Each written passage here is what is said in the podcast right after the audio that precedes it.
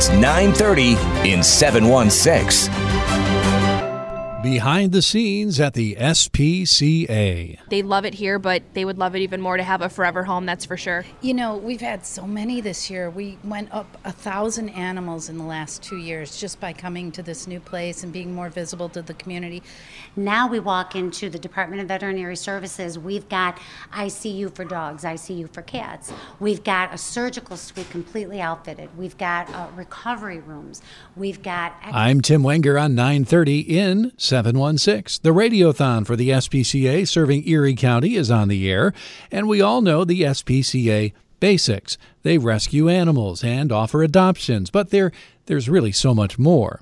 They offer wildlife services, veterinary services, shelter services, all in their new and expansive facility off Harlem Road in West Seneca, in the shadows of the New York State Thruway. Right now, we are in our all new dog kennels. I walked through the SPCA with none other than Gina Browning, a familiar voice on WBEN. And I'm always interested to hear from people who say, I don't want to go to the SPCA because I'm nervous. I feel like it's a sad place. People who haven't been here might be envisioning some kind of a dungeon. And when they actually walk in, they're usually surprised at how bright and airy and happy it is.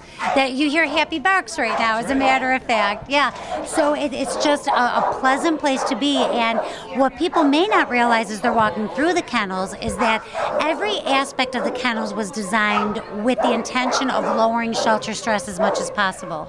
So in the kennels, people will see Dutch doors, for instance. That's because about 25 years ago, studies came out that animals who are actually actually able to be touched and interacted with experience lower shelter stress. We've got some tempered glass on the doors. Some of the walls are the glass walls are blotted out. That's because some of the dogs are a little nervous seeing dogs across from them. They feel threatened. And when we temper the glass, when they can't see, they, they feel a little more secure and safe in their kennels. Everything right down to the handles was designed to try to help reduce shelter stress. All right, so everybody that comes through here as we kind of walk through can can view these the, the, the, dog. We're in the dog area, obviously, right now. That's right. Okay, mm-hmm. um, so they can they can view the animals, and I can see our uh, wonderful promotions department is now looking. What are we looking at here? We're looking at Missy. She's so sweet. She's so so sweet, and she's so timid, and she just has such a beautiful demeanor. That's Samantha, and she's uh, our, our, promotions manager. And, and Sam, um, Gina was just telling me that they've kind of taken steps to make the animals more comfortable here, right down to the, you know, some of the opaque glass and stuff when the animals are nervous. I mean, it's really kind of impressive. Yeah, it's amazing. And you walk down here and you can just see the dogs. They all have so much personality. Some of them are, are barking, some of them are, you know, whining at the door, their little snouts underneath the, the little opening of the door. And, you know, just seeing it, they, they love it here, but they would love love it even more to have a forever home, that's for sure. All right, we're going to work on that all day long. So this is like the everybody knows this part of the SPCA. I think so. Yeah. So, Samantha may be interested to know that Misty's adoption fee is half off right now during the radiothon. We've got half off all adoptions. And you'll get a leash too. That's right. I can help out with that. I'll throw that in. All right. So let's walk through, and I think we're going to find some areas that people might not be as familiar with. But so we've just passed by all of the dogs, and. Uh, some more behaved than others, That's just like right. humans. That's right. You know, well, some of them, you know, it's funny you say that because there are some who they exhibit one type of personality within the kennel, and there are animals who, when they're taken out of those kennels, they, after about five or ten minutes, they are exhibiting completely different personality traits, and that's part of why we tell people, if you are going to come in to seriously consider adoption, don't come running in on your lunch hour. Don't come, come when you have some time you want to take these animals out. In the warmer weather, we have a play yard outside. Get to know what these animals are like outside of the kennel because generally they are exhibiting very different dispositions outside the kennel. Okay, now we're walking into veterinary services. Tell me about this. Back in Tonawanda, when I started at the SPCA uh, in 1990, our entire infirmary was probably the size of what would now be considered a large walk in closet.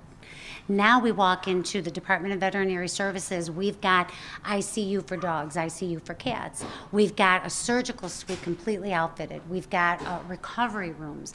We've got x ray rooms. It's amazing to see how this organization has grown because of the community believing in us and donating to allow this We've got a, a fully outfitted staff. When I started in 1990, we had no full time veterinarians. We had two full time veterinary technicians and one part time. Now we've got a completely staffed hospital. Yeah, you know, when I look through here, I mean, it really looks it looks like a hospital, like a medical facility, because that's what it is. That's exactly what it is. And I'm only speaking from the shelter side. We also have the all new Lipsey Clinic, which is a veterinary clinic for members of the public who have owned pets who want to seek basic veterinary care. So we've got two of these right here at the SPCA on Harlem Road. I know we've heard a lot about Linus Ullmark and, and his uh, program, and we're telling about them uh, that rather on the radio all day today and, and forever. But um, he was here last week, and we came in this room, this area, and Yeah. they were they were working on a bird, a, hawk. A, a hawk. That was pretty uh, intricate work being done on, on I think whatever you want to call the claw claws. The talon. Okay, the You talon. were close, though. They could be claws. You know, uh, it, it was so nice having Linus here and to see his genuine interest when he heard. We, were, I think you and I were down in wildlife with him when he first heard that the hawk came in, and when he heard that we were taking X-rays and drawing blood to try to do what we could to rehab the hawk. His first question was, "Can I watch?" and he, he wanted to watch all of this happening. You know, we've got that fully outfitted wildlife center that we're visiting next. Uh, that is another, I, I can't even say that that started as a walk in closet. That started as the smallest linen closet in your home. That was how that department started. Now we have a fully outfitted wildlife center. All right, well, let's walk over to the Wildlife Center. And while we do that, um, you've been here for just over a year, right, in this building? How growing pains, or you know, how, how are you settling in? Uh, Yeah, you know, uh, I think the growing pains were more on the part of my coworkers, and that was something that really took me by surprise. I was very naive about that. Once you, even though we had outgrown that building by leaps and bounds in Tonawanda, when you make that change, there are so many concerns like animal flow. Something as simple as which door will the dogs come in versus which door will the cats come in. Things that seem simple were a little more complicated. We had to make sure that the animals weren't exposed to each other. We had to make sure that the animals were being led to the infirmary a certain way. So there was a little bit of stress on the part of, of my coworkers, and uh, I, I, it took me by surprise. The location, I think, has got to be um, good. Not that the old, old location was bad, but I mean, you're in central Erie County. You guys serve. You're not an Erie County agency, but you're you serve Erie County, and you're right smack dab in the middle. We sure are. The visibility helps. And I think with, with our staff, once they saw how the animals were relaxing more quickly here, once they saw how quickly the dogs responded to being in a kennel, they didn't spend three days shaking the way they sometimes did in Tonawanda.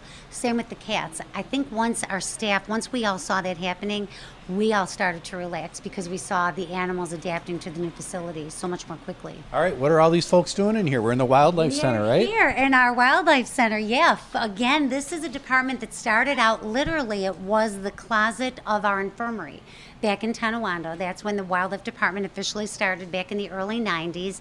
Sometime in the early 2000s, we decided to expand and we walled in a corner of the garage.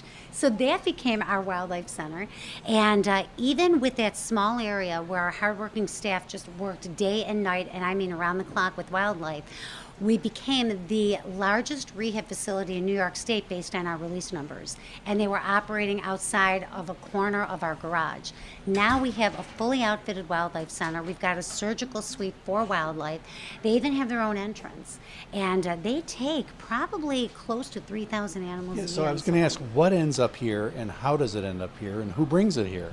members of the community. Again, you know, Buffalo is unique. Erie County, all of Erie County, really, and surrounding areas. It's unique in that we've got a community of people who don't just care about domestic animals, they are invested in the lives of wildlife around them. We've got people who will spend time watching families of falcons. Do you remember the falcons on the, the Sure, yeah. People just watching these animals. People invested in the lives of owls that are reproducing right in their yards in large owl nests. And as soon as they see something wrong, something's going wrong, there's a swan that needs rescuing in Lake Erie, uh, there's a squirrel trapped in a bird feeder, we're on it. They call us, and there are people who will try to secure the wildlife themselves and bring the animal to us before it dies. All summer long, you will see a room full of pigeons with bandaged wings and splints. We actually had our wildlife veterinarian, uh, Dr. Sloat, pin the wing of a Baltimore Oriole. And I, am sure we've got our wildlife director, Barbara Haney, here. I'm sure she could share more on the different animals who've been helped here.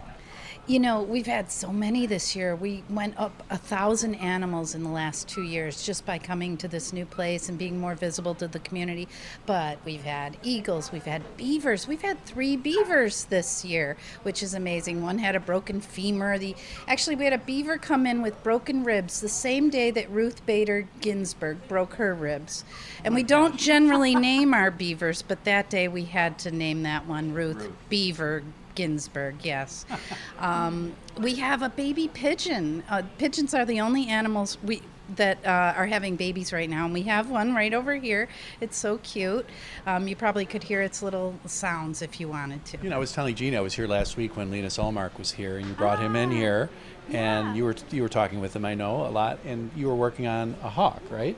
And the talon of the, the hawk. yeah. How impressed are you? yeah, that's right. So yeah, we in fact we have a hawk. Um, we had a hawk that we we had here for months, probably about four or five months that had West Nile virus, and um, probably five or five years ago, we just couldn't do anything with. If a hawk came to us with West Nile, unfortunately, we had to euthanize it. We didn't know what we could do, and this is an emerging field, this wildlife medicine, and we have these vets coming here to learn because they don't see it, um, and and we're really special to do it. And so anyway, we've learned that in West Nile and in hawks, you just wait, give them patience, give them a little anti-inflammatory, and allow the them to fight that that that virus on on their own and just give them supportive care and and we're releasing them now so you know we're just learning as we go here um, and and we're doing great things I, I just see amazing things every single day here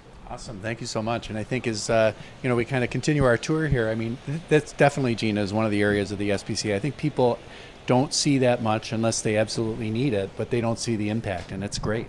I'll tell you one thing I learned here. I had very little knowledge. I'm embarrassed at the uh, lack of knowledge I had on wildlife, and I was one of those people who would go and feed the deer and I would feed. Actually, you know what? We oh, oh we see some of our officers walking through. We're going to talk to our officers later on. Okay.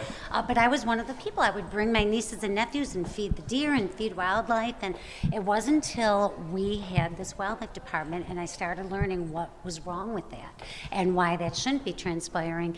Um, I, I didn't understand why when we had a coyote that was almost dead of mange and we rehabbed it, why the coyote was released back to the same area I came from. I, I, didn't understand. I thought, well, why don't we go to a more rural area? And, you know, I was very naive about that as well. I, I, just a lack of knowledge. Through this wildlife department, I've learned so much about the wildlife around us. Uh, and, and these animals seem to come in spurts. If we have one coyote in for treatment, we'll have five.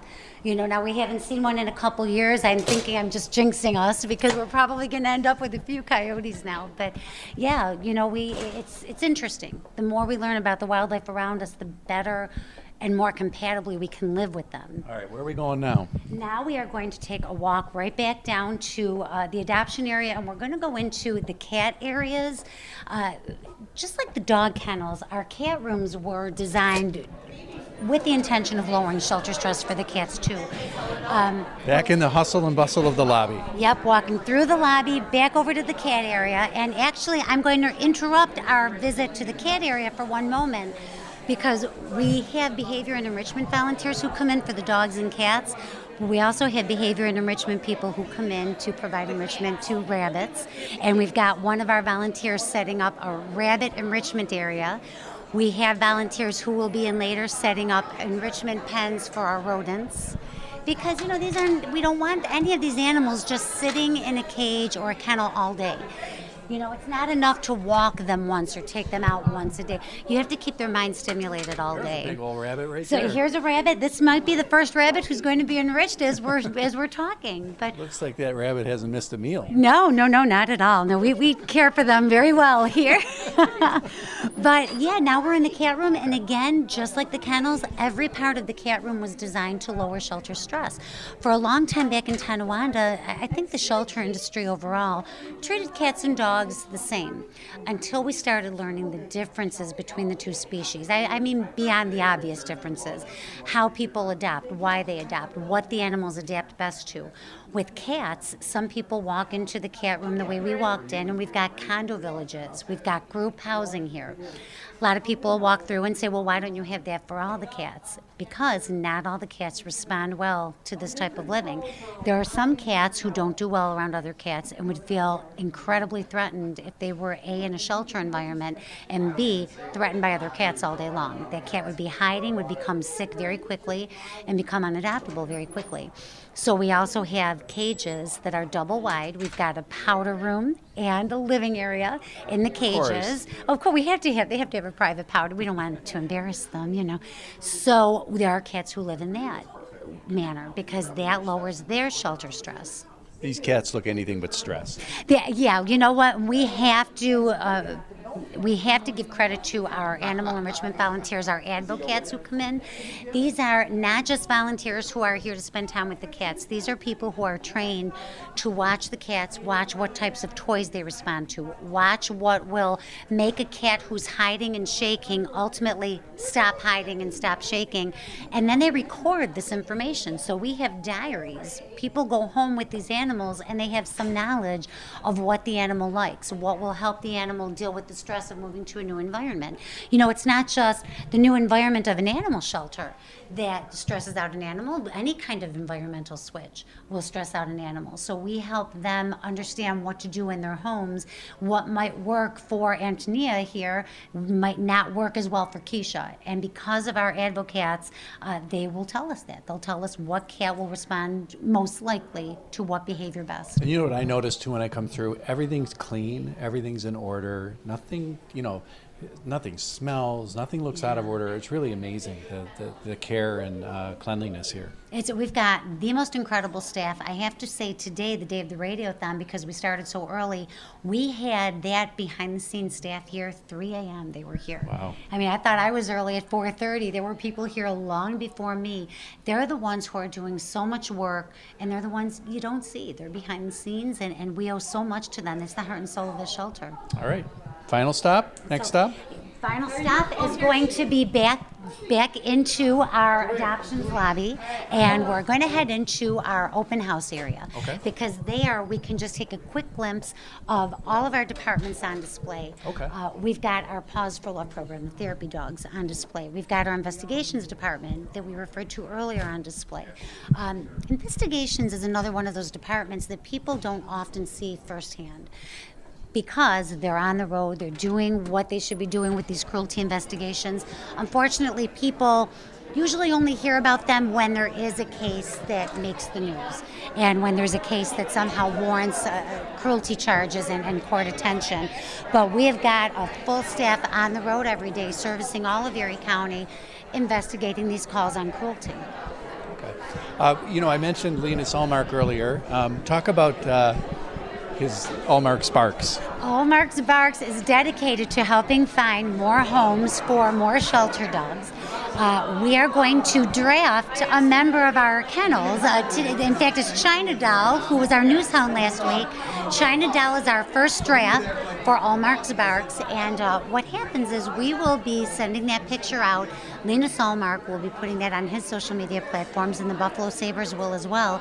It allows us to put word of our amazing dogs out to a whole different audience than we've been able to reach. So we're very excited over it. Okay, final stop. We're in a nice big room here, and like you said, all of the different departments are here. That's right. People who come in during the radiothon can participate in much more than the actual radiothon. They can come on into our open house. They can learn more about our educational farm and the animals who are out there. They can learn more about the animal transport program. You'll be seeing some of that later this afternoon. Animals coming in from other parts of the country where they may have been euthanized. We are receiving shelter and, and they will not be euthanized here. So you can learn a little bit more about all these programs that you may not know are happening here at the SPCA. All right, so everybody should come on down, or at the very least, they should get online or give us a phone call at 873 SPCA. That number only works today. 873 7722, right? That's right. And you can always give online. Oh, always. Every day of the week you can give online. Yep. I hope you'll join me in being an angel for the animals. Complete details at wben.com and at yourspca.org slash 2018 Radiothon. And thank you.